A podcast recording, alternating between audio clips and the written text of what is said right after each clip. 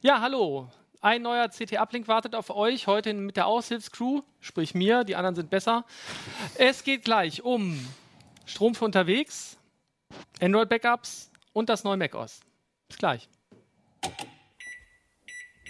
Ist der da King?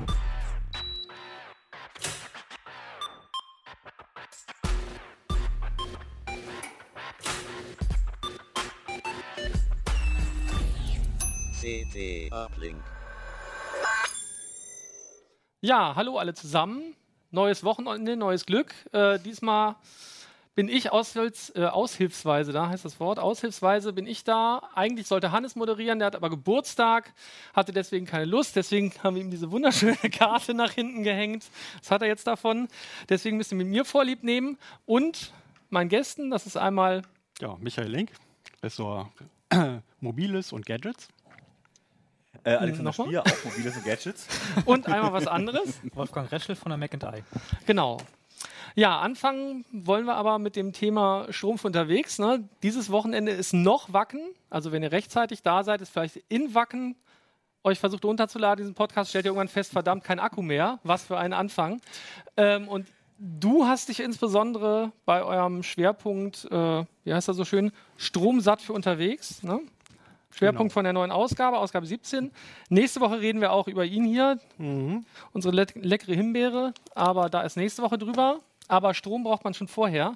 Ähm, vor allem Solar und andere Ladegeräte. Das heißt, du kannst auch aufladen und das Akkupack äh, sozusagen beladen mit Strom, ohne dass ich eine Steckdose brauche.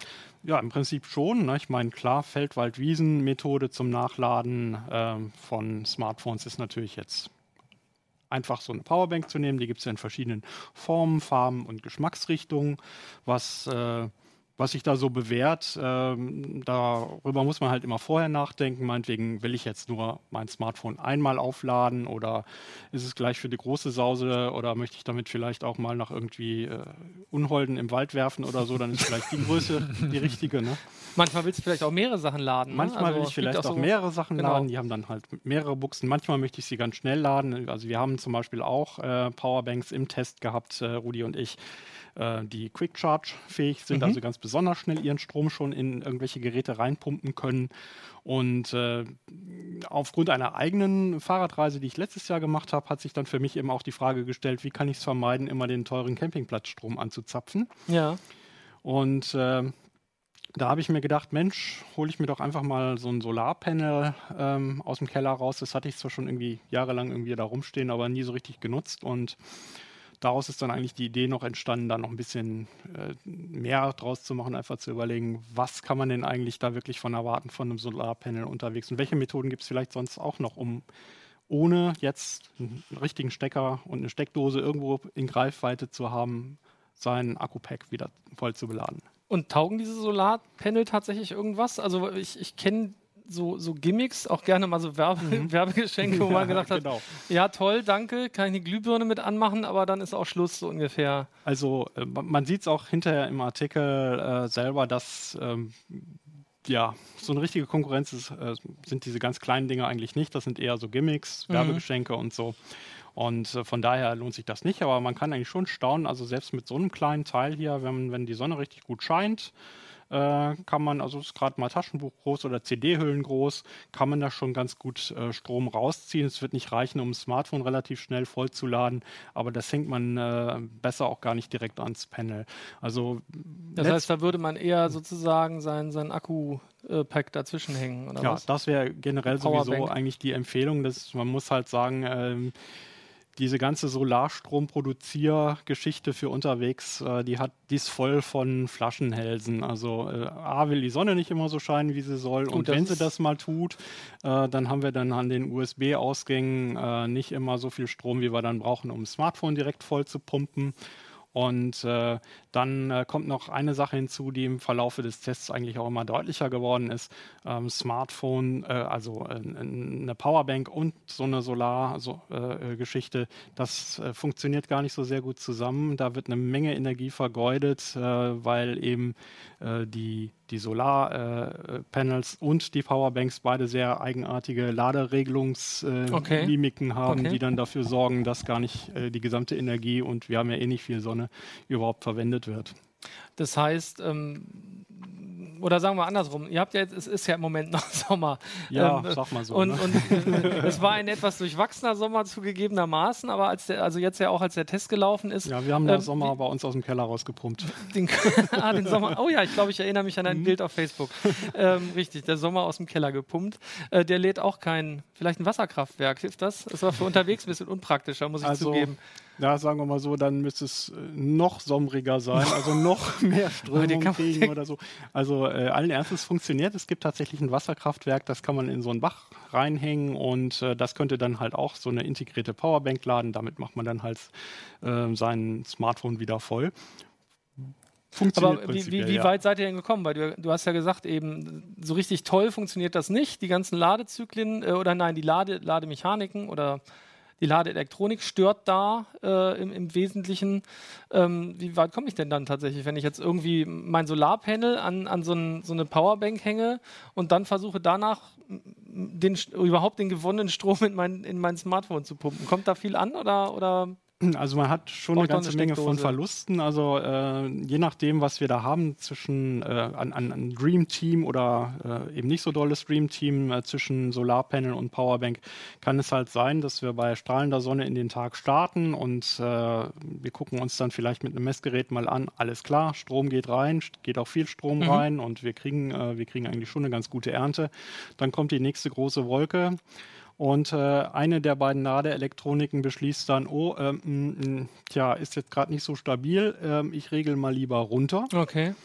Und dann sollte man erwarten, wenn die Wolke sich mal wieder woanders äh, hin verkrümelt hat, um da ihren Geschäften nachzugehen, dass dann einfach, äh, Die Wolke geht ihren Geschäften nach. dass dann einfach, äh, Dass die Ladeelektronik die wieder Ladeelektronik wieder aufmacht und Okay. sagt, ja, alles klar, gib mir mal. Ne? Und das tun sie Okay. eben nicht. Das tun sie eben nicht. Da muss man Das- halt tatsächlich ausprobieren. Das heißt, da, da, ist dann das, also ich würde zumindest vermuten, dass da eher das Problem dann auf Seiten der Powerbank ist, weil die typischerweise ja nicht davon ausgehen, vielleicht bisher, dass sie mit dem Solarpanel geladen werden, sondern typischerweise an irgendeiner normalen Steckdose hängen.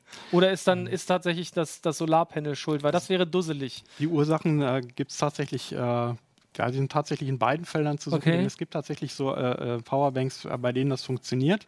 Üblicherweise haben solche Solarpanels äh, eine Schutzschaltung. Ähm, die ist eigentlich gedacht, um Smartphones direkt anzuschließen, denn Mhm. die, äh, die reagieren oft zickig, wenn die Ladespannung unterhalb von 4,75 Volt fällt, also Okay. die USB-Norm. Mhm. Ne? Ähm, diese Schutzschaltung sorgt dann dafür, dass eben der Ausgang ähm, ja, entweder ganz ausgeschaltet Oder wird oder runterfährt. ah, ne? okay. Mhm. Und ähm, wenn dann die Sonne wieder stark genug scheint, dann soll es eigentlich so sein, dass äh, für ein Smartphone äh, mit dem Ladestecker das Ganze so aussieht, als wenn es gerade frisch eingestöpselt worden wäre und es dann ganz normal weiterlädt. Und genau diese Elektronik sorgt dann halt im Zusammenhang mit einer Powerbank dazu, äh, dafür, dass alles, was dann unter 4,75 Volt fällt, letztlich für die Stromernte und fürs Sammeln hier in dieser Powerbank einfach verloren geht. Okay. Ne? Und da haben also einige Hersteller haben dann reagiert und haben dann gesagt, okay, wir äh, machen das äh, ganz anders. Wir laden gar nicht mehr über USB, sondern wir haben dann halt einen eigenen Ladestecker. Das macht hier zum Beispiel die Gold Zero so. Mhm. Ähm, die hat dann zum Beispiel auch einen eigenen Anschluss. Äh, an den man die äh, Originalbank dann direkt anschließen kann. Und äh, der ist das ziemlich egal, was, äh, ob, wenn da gerade mal die Spannung runterfällt auf unter ähm, 5 Volt, Ja. die lädt dann einfach weiter. Äh, insgesamt muss man einfach sagen, äh, es ist ein ganz, ganz fragiles äh, Gleichgewicht, äh, gerade unterwegs. Man muss äh, sich überlegen, äh, Powerbank, verträgt die sich mit, der, mit, mit dem Solarpanel? Wie sieht es aus mit dem Kabel? Gerade Mhm. durch eine falsche Kabelwahl kann man da auch ganz viel verschenken. Viele Kabel machen also im Prinzip schon Schluss bei einem Ampere. Da Okay.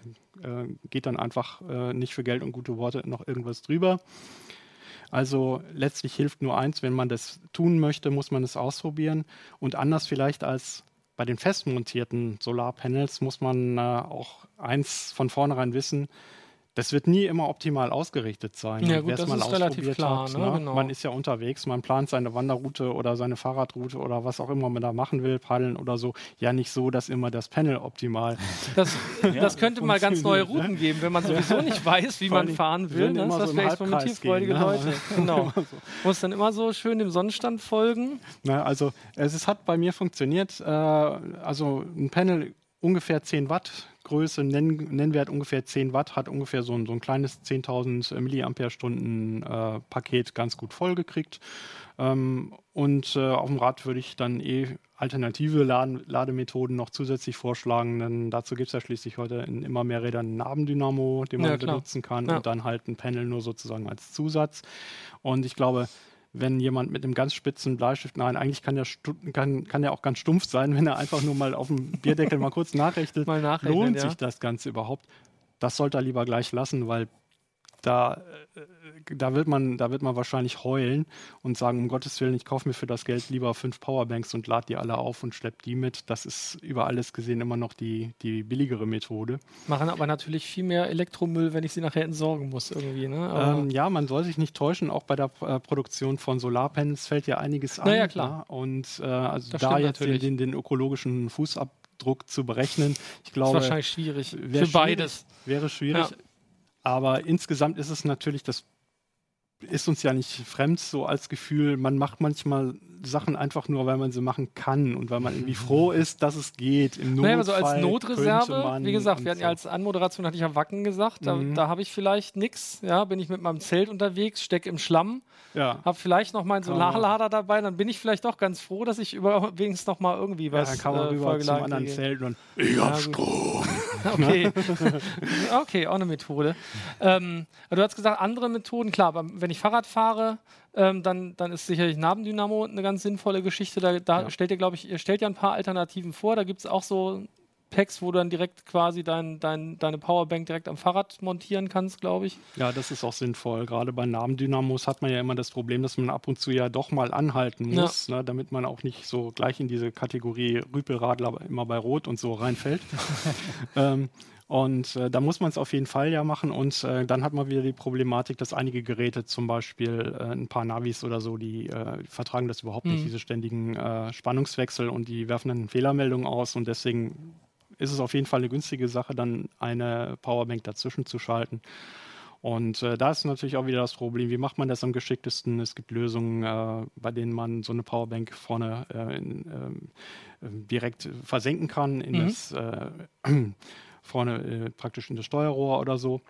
Ähm, es gibt welche, wo man eine extra Tasche dran montieren muss. Das ist vielleicht umständlich. Äh, ich habe äh, selber auch eine, eine Halterung mit integrierter Powerbank noch, die dann auch so mal einen Tag lang durchhält. Aber alles in allem ist das immer noch ein etwas umständliches Geschäft. Gibt es noch andere besonders skurrile Methoden? Du hast vorhin ganz kurz gesagt, es gibt so quasi so kleine äh, Wassermühlen, mit denen Ja. man das auch machen kann. Und, Also oder gibt es noch andere Dinge? Ja, das ulkigste, was ich mal ausprobiert hatte, war äh, so, ein- so ein kleiner Grill.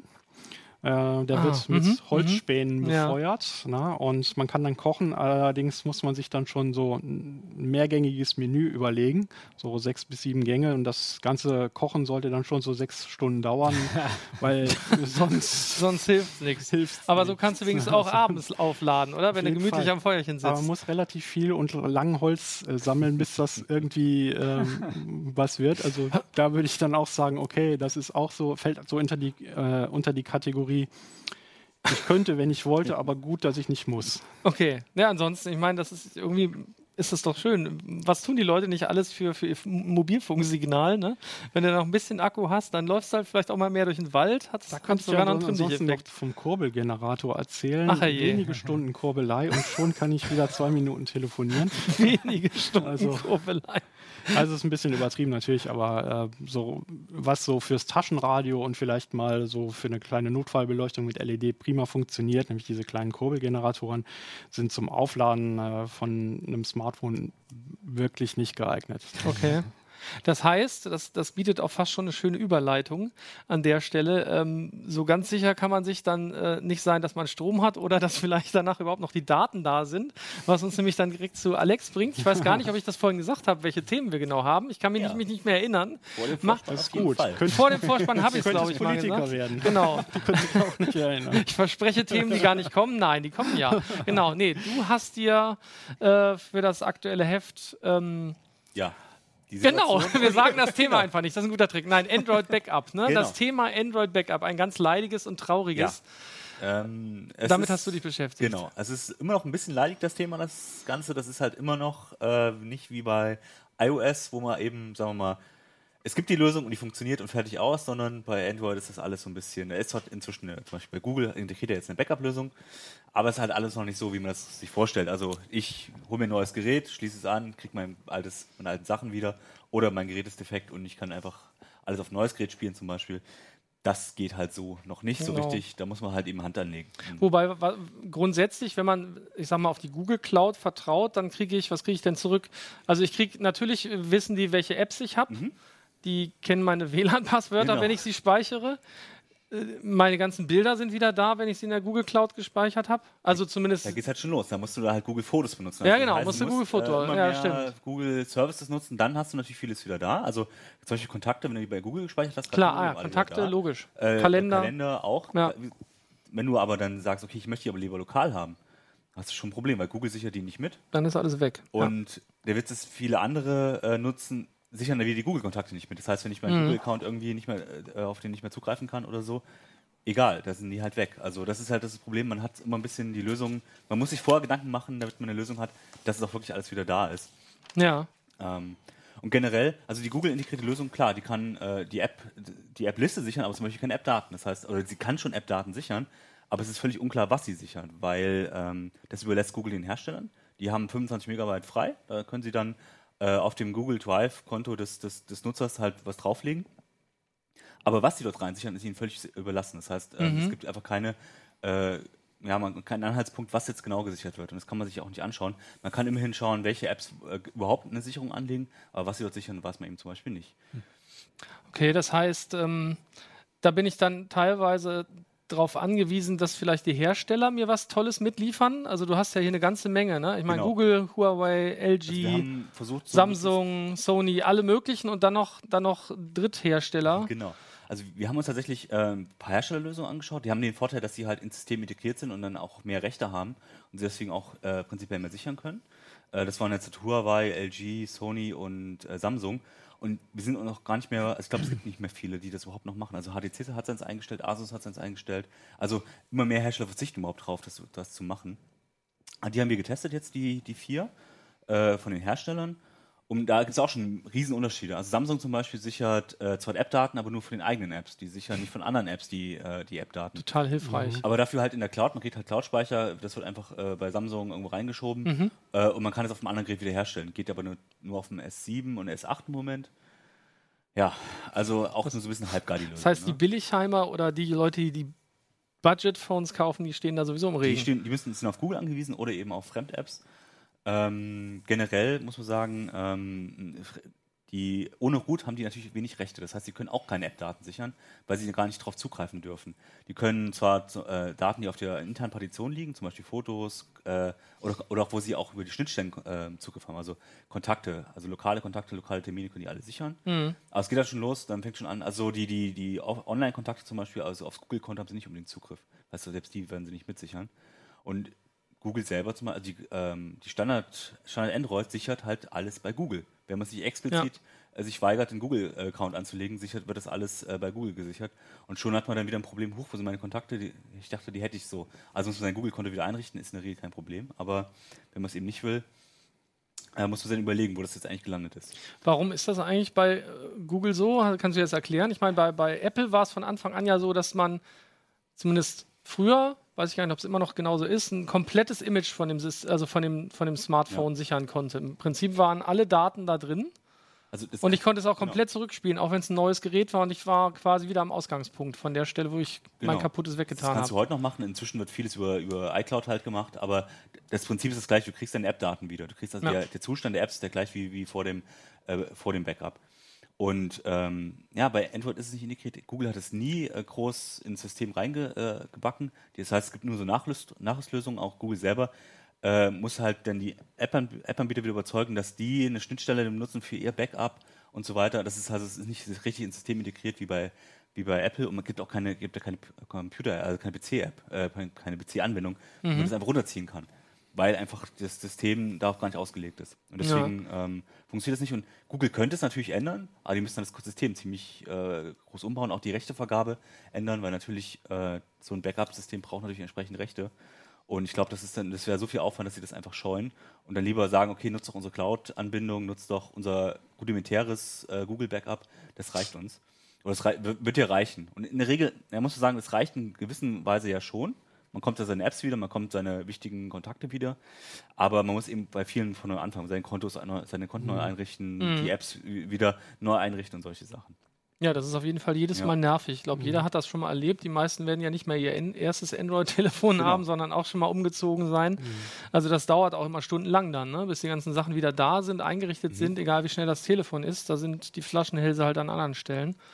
Und ähm, ich kann auch sagen, zum Beispiel die Hersteller, äh, die sichern zwar die App-Daten, aber die sichern zum Beispiel nicht, einfach, du kannst nicht sagen, sichere mir doch diesen Ordner da weg, sondern du kannst, die sagen, die sichern bestimmte Dateien die bestimmen, aus bestimmten Ordnern. Also sie sichern Fotos zum Beispiel, aber wenn im Musikordner Fotos drin sind, wird er ignoriert zum Beispiel. Also das ist halt so, man muss, sollte es mal vorher ausprobieren, was die überhaupt sichern, weil man häufig gar nicht sicher sein kann, was okay. ist denn jetzt alles von der Systempartition überhaupt noch da. Das ja, ist also leider bei allen Apps irgendwie so dass man vorher nochmal nachschauen sollte, was kommt da eigentlich rüber. Was ich total witzig finde, ist, was du eben gesagt hattest, ist, dass, dass Samsung quasi die, die Daten der eigenen Apps mitsichert. Können sie es nicht besser oder wollen sie es nicht anders? Ähm, ist halt die Frage. Sie können es besser, weil äh, das, das, Backup von denen hat natürlich die Rechte, weil es einfach vom, äh, was schon integriert ist ins System. Also sie könnten es machen, aber sie wollen es nicht, äh, aus mhm. Platzgründen, mhm. aus Zeitgründen. Äh, und weil natürlich Google selber, also das Google Backup läuft im Hintergrund ja auch noch, das heißt, ähm, das würde sich eh überschneiden. Also äh, sagen sie, wir sparen uns das und bieten dir lieber einen Cloud-Speicher für deine Fotos. Die, die, sichern halt alle Fotos jetzt in, äh, oder kann, du kannst alle Fotos bei Google, äh, bei, auch bei Samsung sichern, nicht nur bei Google. Ja, gut, du kriegst dann auch nicht direkt wieder, das heißt, die werden nicht automatisch eingespielt, mhm. die sind in der Cloud, du musst sie dann von dort aus wieder runterladen, solche Geschichten. Also das ist halt alles so, ähm, es ist nicht so, ich schließe es einfach an und jetzt äh, lass es mal machen, eine halbe Stunde und dann ist alles wieder da. Nee, geht nicht. Das kannst du bei keiner App und bei keinem Hersteller geht das so einfach es dauert entweder sehr lange oder es ist auf jeden Fall nicht alles wieder da. Okay. Ähm, hast du denn irgendwie oder, oder wie würdest du denn vorschlagen, dass man das dann machen sollte oder überhaupt vorgehen sollte? Der Nutzer einfach darauf vertrauen, Google Backup anschalten also, und gut ist? Oder, das Google oder? Backup sollte man einschalten, wenn man Google vertraut natürlich, aber in der Regel, wenn du ein Android-Gerät hast, musst du das sowieso. ähm, auch Google Fotos nutzen äh, oder das ist eben die Alternative, Dropbox, äh, also irgendwelche Cloud-Dienste, die das automatisch wegsichern, weil du wirst dich nicht du kannst natürlich manuell auf der, auf der äh, einfach anschließen am PC, äh, Fotos runterziehen, gut. Aber kaum einer wird sich daran erinnern. Das ist immer dann in dem Moment, wo das Gerät dann runtergefallen ist oder äh, mhm. geklaut ist, verdammt, ich wollte doch noch die Sicherung machen. Ja. So, also das heißt, klar kann man das alles manuell runterziehen und das ist auch okay so. Und es gibt zum Beispiel My Phone Explorer, ist ein super, ähm, äh, super Anwendung für, für, den Windows-PC. Mhm. Einfach runterziehen und der sichert hier wirklich fast alles weg. Ähm, sogar App-Daten, wobei die kann ich wieder herstellen, aber kann sie zumindest runterziehen. Nur du musst es manuell machen. Mhm. Äh, und musst dich daran erinnern und musst es zumindest so einrichten, dass es eben. Ähm, und deswegen ist es sinnvoll, auf jeden Fall so eine App zu benutzen. Wir haben ein paar Backup-Apps, die dann eben zum Beispiel Fotos sichern, auch äh, lokal sichern, auf dem Gerät oder eben in der Cloud sichern können. Das ist auf jeden Fall sinnvoll. Und man soll das Google Backup trotzdem dran lassen, gerade für diese App-Listen und so weiter, äh, weil der, und auch gerade die Einstellung, weil das ist der einzige, der ohne Root-Rechte auch die Einstellung eben dann, dann mitsichert. Oder man nimmt eben so eine Herstellerlösung, aber die haben halt auch alle ihre Macken. Also ja. das ist leider auch so ein bisschen nie eine Komplettlösung. Ihr habt hier eine, eine schön große Tabelle mhm. dann im Heft auch, wo man dann sehr schön mal gucken kann. Das ist sehr, sehr detailliert. Ne? Sicherung, Homescreens, Konten, Kontakte, Wi-Fi-Passwörter, SMS, M MMS, oh Gott, stimmt, die gibt es ja auch noch. Konnte ich früher auch nie sichern, bin ich auch nicht auf die Idee gekommen, muss ich zugeben. Kalender und so weiter. Und da geht es immer schön bunt durcheinander. Also wer, wer, wer sich da interessiert und, und hofft, ein passendes Backup-Tool für vielleicht wenigstens bestimmte Dinge zu finden, der muss hier dringend mal diese Tabelle genau. anschauen, genau. würde ich sagen. Der Die ist sehr, sehr sehen. detailliert aufgeschlüsselt. Äh, einige Apps können zum Beispiel auch App-Daten sichern, aber eben nur mit Root-Rechten. Ja. Ähm, das ist halt noch eine, eine, Option, wenn man sein Gerät routen will, wenn man, wenn man auch den Garantieverlust in Kauf nimmt und dass zum Beispiel einige Apps nicht funktionieren, also Pokémon Go oder die Bank Banking oh, wie schade. gehen mit Root-Rechten nicht. Das ähm, geht natürlich nicht. So, genau. Also gibt, es gibt schon gute Gründe gegen, gegen Root dann.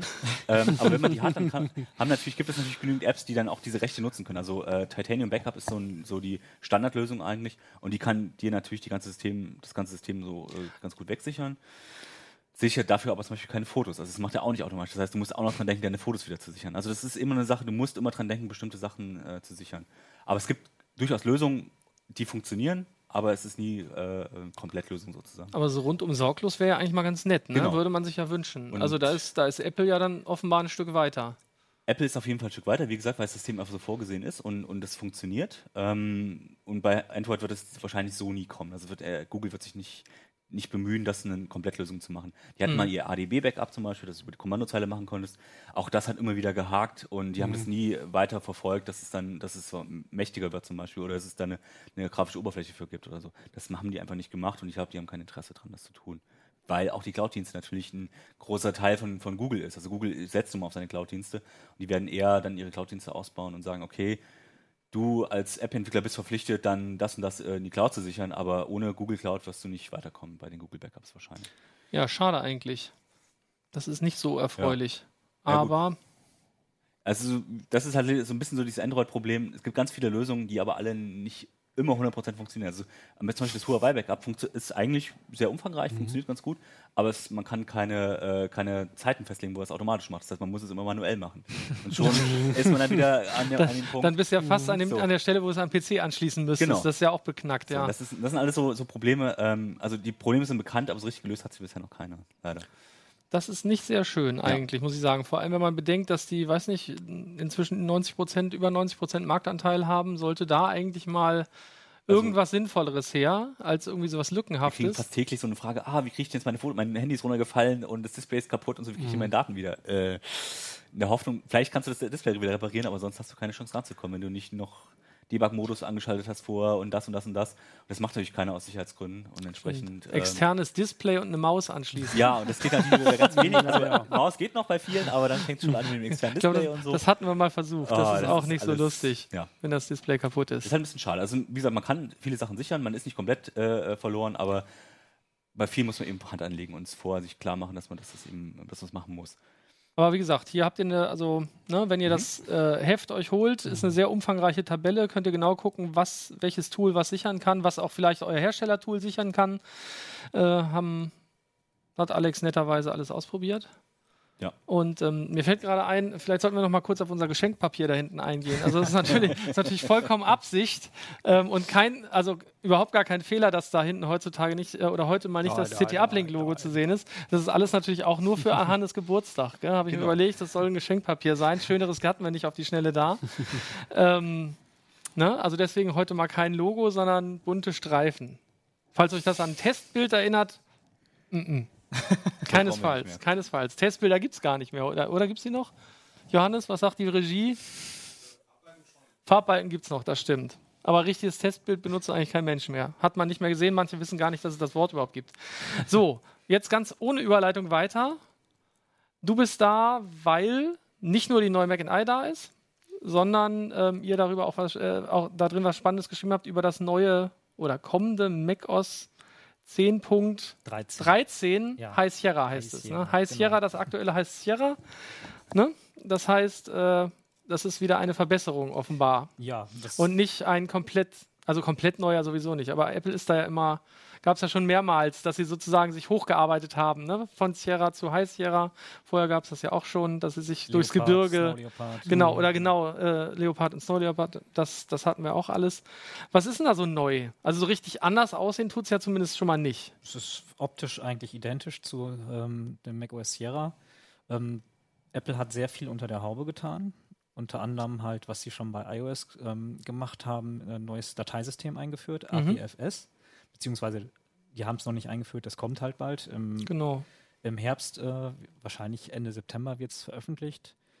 Und ähm, dieses neue Dateisystem, ähm, das ist äh, überraschenderweise irgendwie, ich glaube, vier, fünf Jahre erst in der Entwicklung gewesen. Nee, unter vier Jahre, glaube ich sogar. 2014 haben sie angefangen. Okay, Und, das ist ja äh, erstmal was, wo man denken würde, "Uah." also die Linuxer kennen das. Ein Dateisystem, das vier Ja. Jahre alt ist, Ja, genau. vertraut ihm deine Daten bloß nicht an.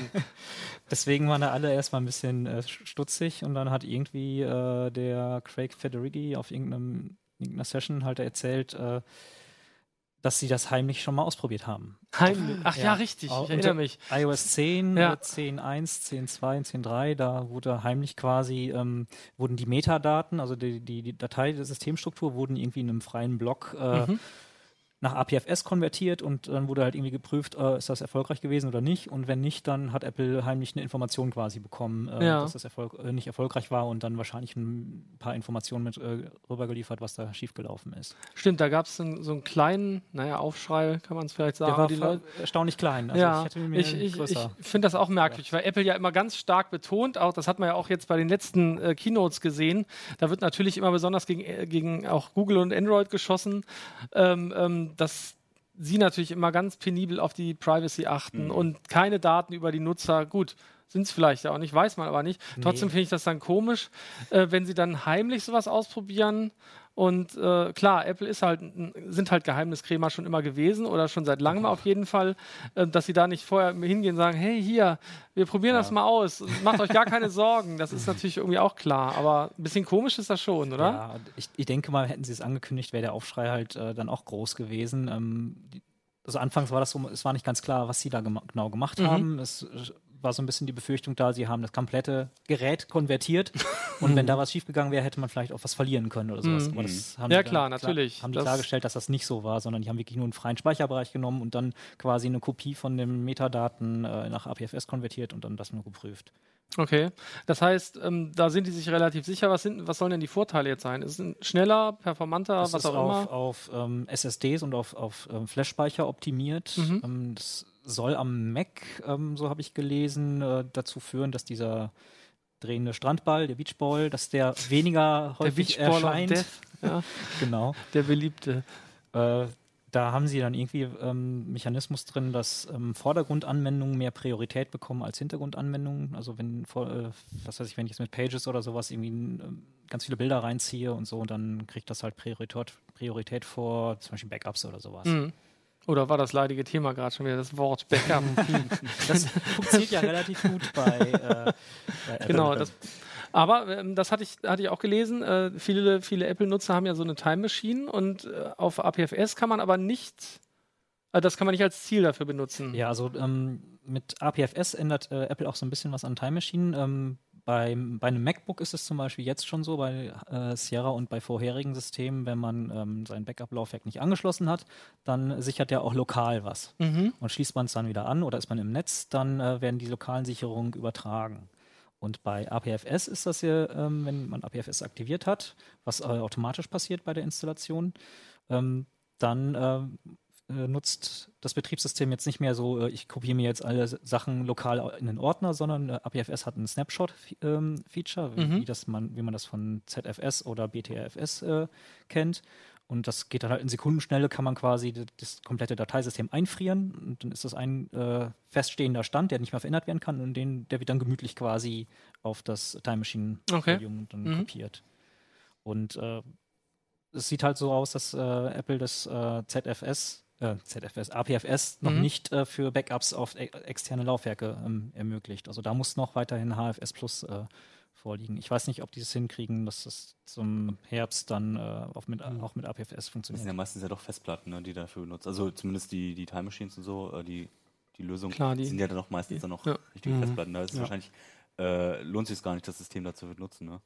Kann Aber gut, kann gut sein, ja. Also wäre zumindest möglich. Wenn, Ja, da, wenn das heißt, es ist auf SSDs vor allem optimiert, dann ist Das es vielleicht wurscht, ob es auf dem anderen mit HFS Plus immer noch läuft. Also es hat auch noch einen anderen großen Vorteil äh, meines Erachtens. Das ist dieses Verfahren Copy on Write. Das Mhm. heißt, ähm, wenn ich, also Datenblöcke, wenn sie verändert werden, die werden nicht an Ort und Stelle verändert, sondern es wird einfach eine Kopie an einer anderer Stelle geschrieben. Mhm. Und wenn das quasi erfolgreich ist, dann Dann werden die Metadaten angepasst. Hier der Datenblock, der verändert wurde, liegt jetzt da. Und das heißt, wenn zwischendurch der Strom ausfällt oder sowas, ähm, dann, Dann ist nichts passiert Ist, quasi. ist, ist der Rest auf jeden Fall heil. Du hast vielleicht ein paar kaputte Blöcke irgendwo rumliegen, Genau. aber die, keinen, die sind unwichtig. ja. Ja, dann ist das natürlich für Festplatten nicht Genau, so es der ist optimale, ist der, ja der optimale Ansatz. Ja, klar. ne? Also Ja. von daher ist wahrscheinlich nur Das ist wahrscheinlich, ja, in der Tat. Also vielleicht machen sie es dann auch nie für, für externe oder zumindest nicht für, für Genau, Magnetscheiben oder sowas. Also das geht schon auf Ja. Magnetscheiben. Also aber ich bin mir jetzt nicht ganz sicher. In irgendeiner Beta-Version war es so, dass ähm, wenn man ähm, High Sierra installiert hat, dass ähm, das auf einer normalen drehenden Festplatte, dass das nicht automatisch auf APSF konvertiert wurde. mhm, okay. APFS. Und ähm, dann gibt es noch äh, das, was mich natürlich auch sehr interessiert, ähm, weil ich ja aus der Videoecke komme. Äh, Apple benutzt jetzt den modernen Videostandard, also High Efficiency Video Coding, haben sie jetzt zusätzlich eingeführt. Die haben ja ganz, ganz lange quasi alles auf H264 gemacht, jetzt halt H265. Und haben gleich noch ein Audio, äh, Quatsch, ein Audio, ein, ein Bildformat. Image, ein Bildformat mit eingeführt, das auch darauf arbeitet. Ne? Ja. Also das Bildformat ist für Apple interessant. Ähm, das heißt HEIF, also H-E-I-F. Mhm. Und das ist eigentlich ein Container. Äh, in diesem Container äh, werden Bilder dann quasi auch mit HEVC oder H265 ähm, komprimiert, was dann irgendwie bei gleicher Bildqualität 40% Ersparnis sein soll. Ja. Platzersparnis. Ähm, aber dieses Containerformat ermöglicht halt Apple zum Beispiel diese Live-Fotos drin zu speichern, ähm, Mhm. Tonmaterial, Ah, äh, Animationen wie GIF. Ja, kleine Videos würden halt auch gehen und ähm, auch ähm, bei den großen ähm, iPhones sind ja zwei Linsen drin, die können ja Tiefeninformationen Mhm. äh, liefern, die kann man auch in dieses Format speichern und deswegen hat sich Apple wahrscheinlich auch dafür entschieden, äh, dieses neue Format zu verwenden und nicht zum Beispiel TIFF, was ja auch ein Container ist. Ja, aber das hat Mhm. wahrscheinlich, das, das hätte man wahrscheinlich irgendwie auch für sich anpassen müssen. Dann hättest du irgendwelche Tiffs gehabt, die dann plötzlich woanders wieder nicht richtig einlesbar wären. Insofern ist dann wahrscheinlich eh schlauer, direkt ein ganz anderes Format zu machen. Und wenigstens äh, das Kompressionsformat ist ja auf jeden Fall schon mal, äh, ich sag mal, ein offener Standard. Das äh, Containerformat HI, äh, HEIF ist halt auch ein offener Ja, Standard. das heißt, im Nutzt Prinzip ist das. keiner. Ja, nee, ist aber schön. Aber Und es ist auch so, dass macOS selber es kaum derzeit nutzt. Also es, Apple nutzt das intern für die äh, iPhoto-Mediathek, die Mhm. iCloud-Fotomediathek. Aber so, wenn du äh, irgendwie mit macOS arbeitest, kannst du nirgendwo das Programm, äh, Format exportieren und so. Und also mit- So. mit den Dateien kommst du eigentlich kaum in Kontakt. Und wenn Okay. du jetzt irgendwie aus deiner Fotomediathek irgendwie das, dies, eine Datei in diesem neuen Format irgendwie in, in eine Mail ziehst oder sowas, dann konvertiert er das automatisch nach JPEG oder ja, kann nach ja nicht unbedingt. H264. Das ist ja, das ist ja wenigstens sinnvoll, weil viele Leute können ja damit logischerweise auch nichts anfangen. Genau. Ne? Also oder nur die Leute, die jetzt irgendwie dann selbst vielleicht ein Mac hätten, das, das oder oder ein iOS-Gerät. Ne? Das wissen die Leute von Apple ja auch, dass sie doch nicht ganz allein auf der Welt sind sozusagen. Ja. Aber es gibt noch noch andere Änderungen. Ähm, Metal ist auch überarbeitet worden, meine ich. Ja, also ähm, Met- Metal haben sie quasi. zehnmal schneller, hast, hast du vorhin gesagt, wie immer das, hat- geht, aber Apple, also ja, ja. Ich will jetzt auch nicht sagen, dass Wolfgang behauptet, es ist zehnmal schneller. Nein, das ist ja fies. Es ist sowieso schwierig, äh, jetzt schon eine Aussage zu treffen, weil das in der Beta-Version sind oft noch so die Bug-Sachen Ja. mit drin, die das ein bisschen ausbremsen. Also So. die meinen dann, dass, dass irgendwelche Calls zehnmal schneller erfolgen können oder so Genau, wahrscheinlich. Ne? Und nicht, es Draw-Calls. kann ja nicht plötzlich zehnmal schneller tatsächlich, schön, also ja. potenziell zehnmal schneller als vorher, wenn ich denn wahrscheinlich die richtige Grafikhardware oder was auch immer habe. Ne? Ja. Also es ist eigentlich so, dass äh, bei Metal 1 haben sie schon damit geworben, dass es ähm, gegenüber OpenGL halt viel weniger Verwaltungsaufwand hat. Mhm. Diesen Overhead, äh, den haben sie jetzt bei Metal 2 dann nochmal reduzieren können. Das ist ja die, das, das war ja so ein bisschen zu der gleichen Zeit oder einem ähnlichen Zeitpunkt wie dieser, dieser Schritt auch von OpenGL zu Vulkan, glaube ich, hin. Ne? das ist auch Das verwandt. ist auch sehr, sehr ähnlich, Ja. genau. Viel, viel weniger Overhead. Und äh, also bei Vulkan ist es tatsächlich so, dass man merkt, mit der gleichen Grafikkarte laufen Sachen, wenn die ordentliche Vulkan-Unterstützung haben, tatsächlich schneller. Also Ja. ich weiß nicht, Doom zum Beispiel hatte das, Mhm. hatte das gemacht und ich war völlig baff. Ich dachte, ja, ja, ja, komm, faselt, faselt, das ist doch Quatsch. Und nein, es, es läuft tatsächlich deutlich, halt äh, deutlich besser. Ja Also klar, braucht, halt wirklich, ich frage mich halt, ob Metal 2, also ob das jetzt außer Apple für seine Oberfläche und so weiter, wer nutzt es dann denn konkret? Ne? Also äh, Also die einige Entwickler haben schon angekündigt, ihre Sachen anzupassen. Mhm. Ähm, mit Metal 2 kommt äh, hinzu, dass äh, die Macs jetzt endlich äh, VR-tauglich sind, also Virtual Reality. Ah, okay.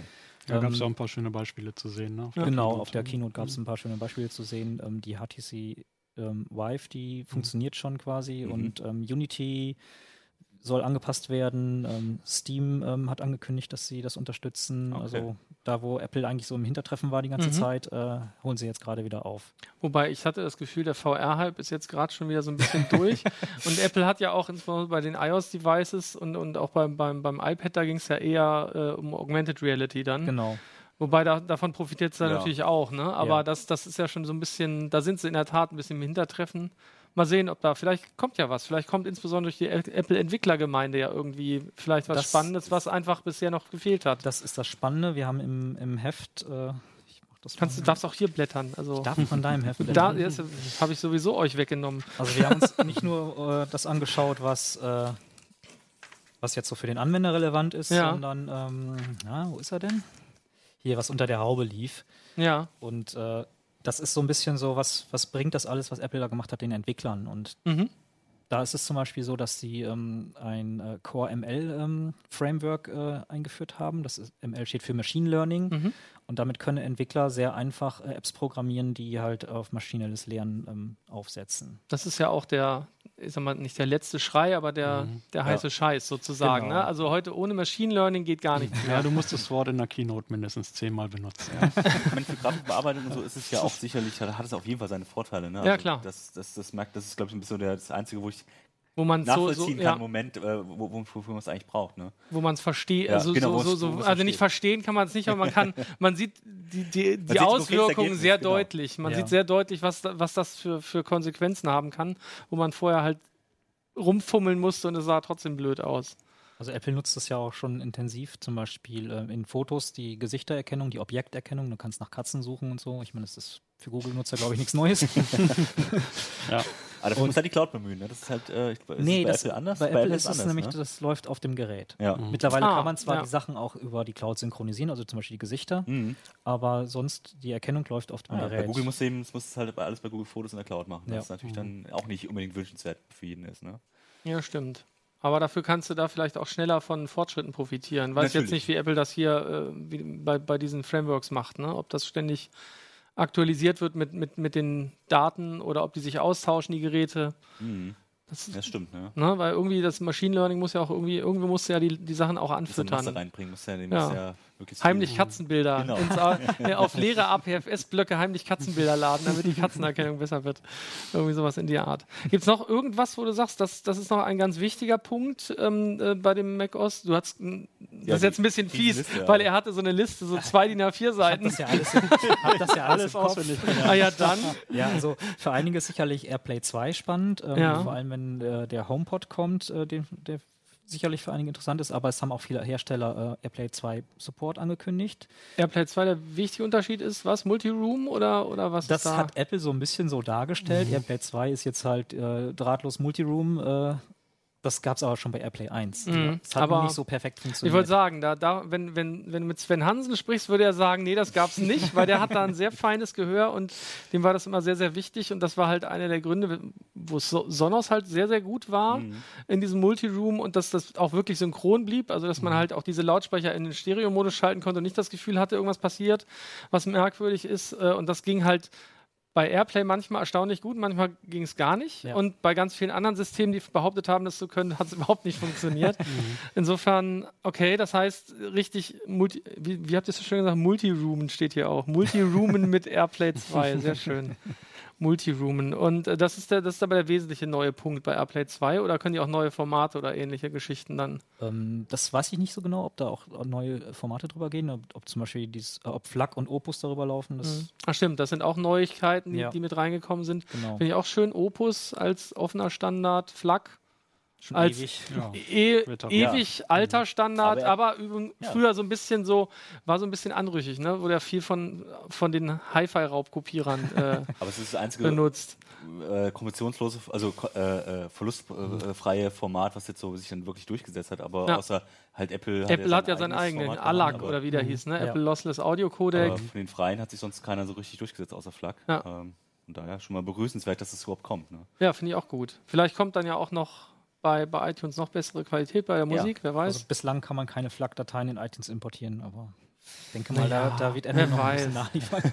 wer weiß. iTunes war ja immer so zugekauft, vielleicht dauert das ein bisschen. Also was bei AirPlay 2 äh, spannend ist, gerade für ähm, iOS-Nutzer, ist, dass es jetzt quasi zwei äh, Audioströme gibt ähm, mit unterschiedlicher Gewichtung. Es gibt einmal diesen Longform äh, Audio, Audio Route, nennen sie es, glaube Mhm. ich. Das heißt, man kann Musik streamen und gleichzeitig tele telefonieren. Vorher bei iOS war Ach, das das so, es gab quasi nur diese eine einen, einen Audiokanal, wenn man äh, Musik gehört hat äh, über Airplay und man hat ein Telefonat angenommen, dann wurde Ach, dann wurde das angehalten? Ja. Gut, hätte man auch als Feature verkaufen können. Ne? wer, will denn, wer will denn Musik weiterhören? Aber vielleicht macht man ja so viele Dinge, dass man tatsächlich im ja Nachbarraum anderer- telefoniert Ja, und trotzdem Musik noch hören will, klar. Ja, ah, okay, das, das äh, war mir gar nicht bewusst. Das ist, wie ist denn das bei Android, wenn man das da macht? Ich glaube, das, Es geht, ich glaube, das streamt weiter. Es geht theoretisch. ja, also, wahrscheinlich äh, ist es über Bluetooth, genau, hörst du dann Bluetooth. das Telefonat auch noch mit. Das wäre noch schlimmer. Aber er kann zumindest mehrere Quellen ansprechen. Also das Ja. geht theoretisch, ähm, wie es in der Praxis aussieht, naja gut, äh, mal so, mal so, ne? Ne? Je nach Hersteller wahrscheinlich. Geht's nur ein bisschen oder gar nicht. Mal gucken. Okay, ja, stimmt. Airplay 2 ist dann sicherlich natürlich wichtig. Weil, äh, HomePod hast du, äh, hast du gesagt, wann, wann der wohl kommt? Wissen wir das? Ahnen wir das? Ich glaube, Ende da des Jahres oder, oder Anfang des Jahres. in Ach den stimmt, das USA war und dann genau richtig. Ende des Jahres in den USA ste- saßen wir nicht zusammen bei der ja, Keynote ja, und haben uns gewundert, oder? Ich bin mir nicht mehr ganz sicher. Und äh, das war stimmt, da, ja ja, ich erinnere mich. Das war unglaublich weit in die Ferne angekündigt, weil man das Gefühl hatte, hey, okay, sie haben ein Demo, ein Demogerät und sonst gibt es das gar nicht. ähm, aber ich bin ja bin sehr gespannt. Sie sind da ja auch mit die letzten, aber das heißt ja nichts, weil vielleicht für ihren eigenen Markt ist es vielleicht trotzdem Gerade wenn das richtig. Ökosystem ja? richtig integriert ist, Ja. äh, ist es schon mal ein großer, großer, äh, ist schon mal sinnvoll, das überhaupt zu machen. Ne? Stimmt, der HomePod. Kann ich dann auch vom Mac an den HomePod streamen? Ja klar, Airplay Ja. kann ich ja trotzdem machen. Klar. Kann ich auch vom Mac aus machen, vom MacBook. Also ich weiß gar nicht, ob der HomePod einen Netzwerk-Kabelanschluss hat. Also man könnte es rein theoretisch ja auch über Kabel machen. Weiß ich jetzt auch tatsächlich gar nicht. Weil Airplay geht auch, weil es ist einfach nur übers Netzwerk. ja, ist halt Es nur ist quasi, Kabel, ein, genau, ist ja. Ja. nur ein Protokoll. Ja. Ja. Ähm, ich bin mir jetzt auch gar nicht ich mehr sicher. Nicht, also äh, die ganzen, also Google, Home hat, hat auch keinen, Google glaube hat ich. keinen, Amazon hat keinen. Ähm, Stimmt, die haben alle nur WLAN. also von daher gehe ich davon aus, dass Apple das genauso machen wird. Aber ich Kabel ist halt nicht schön auch, ne? muss man Ja, mal so sagen. Kabel ist Kabel- eigentlich alles schön. Kabel, Andererseits ein Kabel braucht er. ja. Deswegen drahtlos, drahtlose Energieversorgung in der ganzen Wohnung. Das wäre Mhm. auf jeden Fall. echt Das, ja Ach, genau. dann genau. sich aber die. Aluhutträger. Sich, ja, dann brauchst du auch Aluhüte, weil sonst kocht dir irgendwann der Kopf weg. Ja, was bei Metal genau, das ist habe ich ganz vergessen, ähm, wo du es gerade aufschlägst. Ähm, Entschuldigung. Externe Grafikkarten gehen jetzt am Mac. Ach, Über Ah, über okay. Das, Thunderbolt 3. das finde ich ja immer noch, grundsätzlich ist das irgendwie sowas total Esoterisches. Wer macht das schon? Es gibt ja diese völlig irren Notebooks, ne, wo du so, so einen Koffer daneben stellst, um dann die externe Grafikkarte anzuschließen. Aber vielleicht kann man es, also das heißt, man kann die Grafikkarten ja vielleicht auch für was anderes nutzen als ausgerechnet für Grafik. Ne? Wird ja immer, immer häufiger genommen, dass Zum die das zum ja. Number ja, Crunchen stimmt, ja. für, für hier Eth- Ethereum Mining, ne? Ja, natürlich. Ne? Obwohl Solche so Sachen. eine Masch- naja, gut, aber. Weiß ich nicht, ob das sinnvoll ist. Wahrscheinlich ist es totaler Quatsch. Aber du weißt ja, im Moment Grafikkarten, dann kannst du vielleicht so eine externe Box nehmen und wenn mehrere Karten kriegst, die reinstecken. alle ausverkauft sind, dann kannst du die da reinstecken. Dann kannst du ja. ja reinstecken. Ja, hat Apple bestimmt alles schon weggekauft. Also aus Mac-Perspektive ist das halt äh, spannend, weil es gibt bislang halt keinen Mac, den man aufrüsten kann so richtig. ja. Ja, stimmt, ja klar. Das soll ja kommen, der Mac Pro, irgendwann im nächsten Jahr. Selbst der, der iMac Pro, der jetzt äh, zum Ende des Jahres kommt, der ist ja auch nicht erweiterbar. Da ist, glaube ich, Ja. fast alles versch- äh, verklebt. Und Also, ja, da Pro ist heißt dann, dann bei Apple nicht mehr so viel. Also, also das heißt nicht, dass du es unbedingt aufrüsten kannst. Selbst der Mac Pro könnte sein, dass es genauso eine verklebte Maschine ist. Ja. das wäre ziemlich dämlich, wenn sie es Ja. so machen würden, Ja. weil das war der große Kritikpunkt bei den Bei den, bei den Pros. Tonnen. Ja, genau. Ja. Also, das äh, hat auf jeden Fall auch die, die Lebensdauer so ein bisschen verringert. Ne? Wobei wir haben da hinten auch irgendwo einen stehen. Der ist jetzt als Schnittrechner irgendwie. Oder haben wir ihn noch, Johannes? Ja, ja. Die Regie sagt, ja, ja, wir haben ihn noch. Wir haben unsere, unsere Mülltonnen nicht.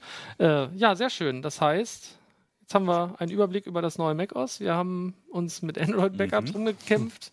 Wir wissen, äh, Solarlader funktionieren super an Nur das Smartphones. Wetter Funktioniert nicht. zumindest. Sie funktionieren etwas wackelig, habe ich, glaube nehme ich mal mit. Ja, ähm, wenn ihr Anregungen für Themen habt, äh, immer gerne an uns mailen. Johannes blendet bestimmt gerne die Adresse noch ein. Und, und fleißig Wahnsinn. kaufen. Das hier, ist ne? wie Magie. Fleißig die Hefte kaufen, natürlich. Also wie gesagt, äh, alles mögliche Neue zu den neuen Apple-Systemen, also auch iOS 11 ähm, und WatchOS sogar. Das heißt, für die Leute, die sich äh, mit, den, mit den Apple Watch auseinandersetzen wollen, findet ihr in den neuen Mac Eye. Nächste Woche geht es, wie, wie, äh, wie gesagt, auch nochmal um die Raspi-Projekte. Da gibt es ganz schöne Sachen. Ich glaube, da hat Johannes auch was Schönes gebastelt, wenn ich mich recht erinnere. Sie ist schon dahinter Und stehen. ja, aber die Leute können es auch nicht sehen. Wir sind böse, aber die können es im Heft dann sehen. Ja, ich sag äh, danke euch, den Zuschauern, den Zuhörern und sag Tschüss, bis nächste Woche, dann wieder mit einem echten Uplink-Moderator. CT Uplink.